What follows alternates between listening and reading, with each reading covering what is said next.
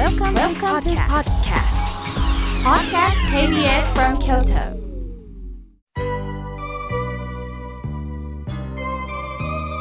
さあ、ここからはたくさんのメッセージをいただきましたので、順に紹介させていただきます。まずはじめに、さよこさん、ありがとうございます。お年賀のおはがきを2枚、そしてお手紙を書いて封書で送ってくださいました。お手紙おはがきには桜のシールがあちらこちらに咲いております。ありがとうございます。妙慶様、しばらくです。ラジオからいつも温かいお声をいただいてありがとうございます。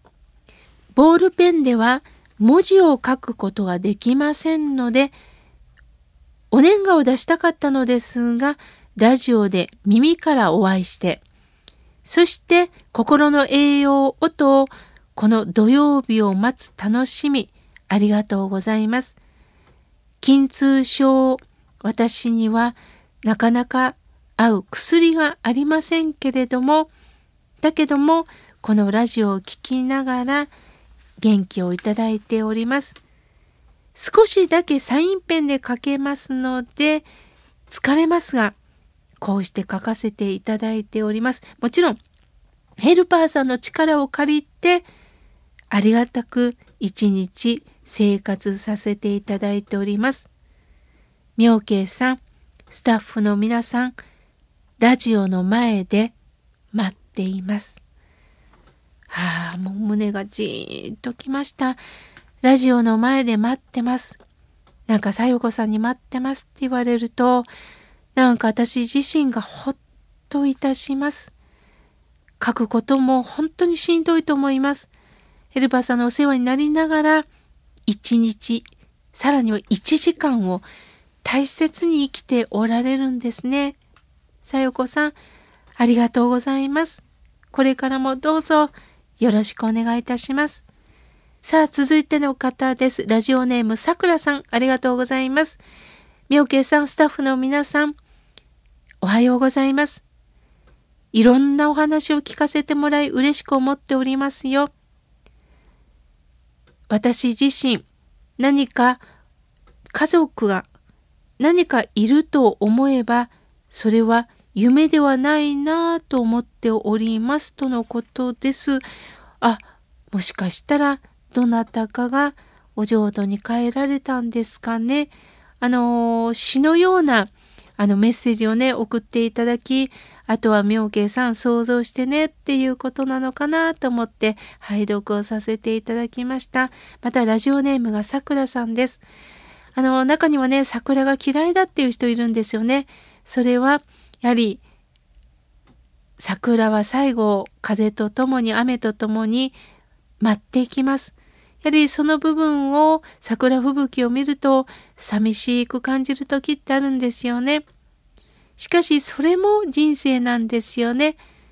すると同時に全ての花びらが散っても必ずそこから芽が出てきてそして新芽とともにまた秋になった色づいていってその葉っぱも落ちていく。でもその葉っぱは本当にゴミになるんじゃなくて土を守ってくれてるんです。その繰り返しの中で一年に一度桜は咲いていくんですよね。私たちの人生と同じです。桜さんおはがきありがとうございました。さあ続いての方です雑誌大好きさん、ありがとうございます。妙慶さん、放送の中で雑誌の日を紹介していただきまして、ありがとうございます。最近ね、いろんな雑誌が幕を下ろしていきます。特にザ・テレビジョン。41年の歴史に幕を下ろしました。時代の流れなんですね。寂しい限りですとのことです。本当ですね。ネットというものが普及してね、こう、紙の情報というのがだんだん少なくなりました。またね、今物価の高騰で紙の値段も上がってるんですよね。だけれども、紙の文化というのは私は大切だと思っています。本もそうです。私もまあ本を出させていただいておりますが、やはり紙をめくるっていうことはね、私はいつまでも必要なことだと思っております。電子文字もいいんですが、紙の文化大切にしたいなと思っております。雑誌大好きさん、ありがとうございます。さあ、続いての方です。ラジオネーム、くんちゃんさん、ありがとうございます。富山県よりいただきました。妙慶さん、卵の白身を泡立てたホットケーキを作ってみました。本当にふっくらと仕上がりました。おすすめですよ。実は私の誕生日だったので、クリームとイチゴで飾ったら美味しいです。大好評でしたとのことです。フライパンでまずホットケーキを作って、そこにイチゴとホイップの写真を送ってくれました。美味しそうですね。ありがとうございます。以前もね、あの、ホットケーキの作り方を本当に教えていただき、私なりにも、あの、実行しております。もう、数々のアドバイスをいただきまして、本当に嬉しいです。ああ、くんちゃんさん、あの、ケーキが美味しそうでお腹がクッとなってしまいました。ありがとうございます。さあ、続いての方です。フランス菓子愛好家、キャンドゥボルドさん。ありがとうございます。妙慶さん、スタッフの皆さん、おはようございます。いつも聞かせていただいております。妙慶さん、助けてください。うちの母はお金がなくなったと騒いでいます。いろいろと荷物を持ったんですけれども、買い物場所も指定して一緒に買い物に行くんですけども、あんたに1万円か預けたでしょ？どこに行ったの？って言われたりして、一生懸命探すんですけどなかったりして、もう耐えられません。助けてくださいとのことです。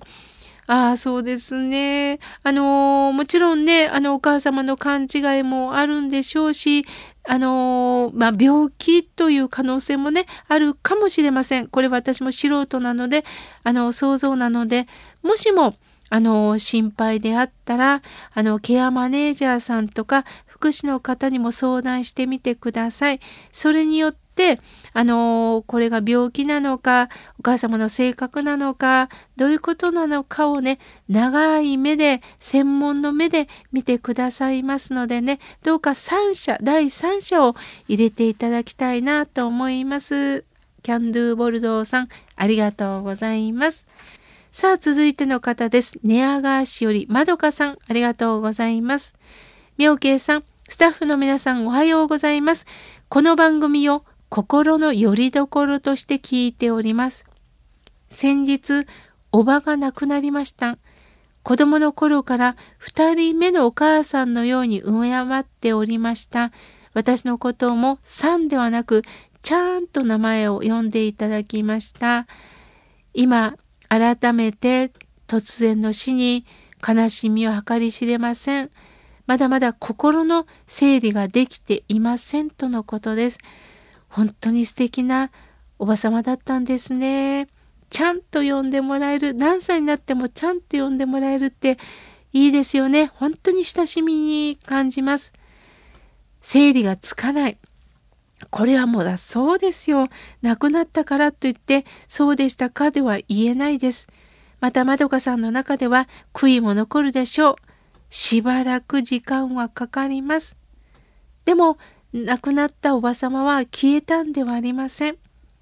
そうではなくって必ずまどかさんの心の中で生き続けています。ですからどうかどうかお浄土から会話をしてください。南無阿弥陀仏のお念仏を唱えながら会話をしていただきたいなと思います。さあ続いての方です。ラジオネーム特住賞の徳子さんありがとうございます。妙慶さんいつもこのラジオを聞いて心が和みます。先日車の事故に遭いました。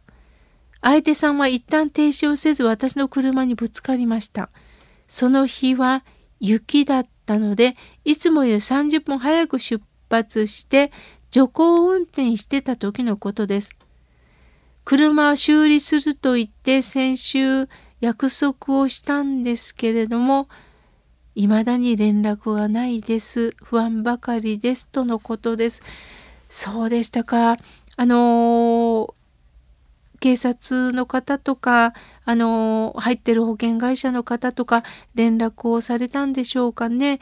あの、きっとされてるんだ後のことなんだと思うんですけれども、あの、その方とは連絡はつかないんですかね。心配ですよね。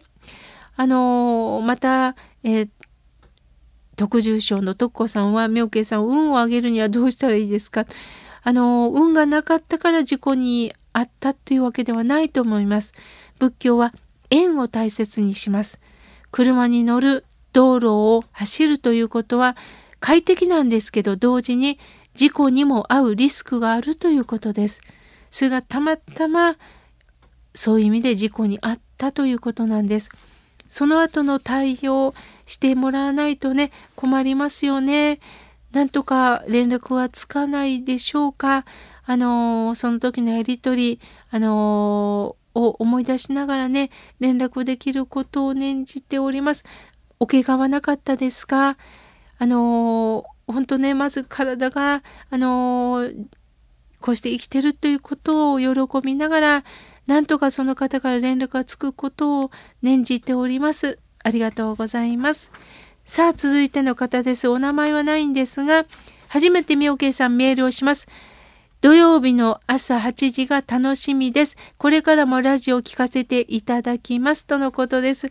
ありがとうございます。そうやって言ってくださる皆さんに本当に感謝しかありません。ありがとうございます。さあ、続いての方です。山科の未熟者トレーラーさん、ありがとうございます。妙慶さん、おはようございます。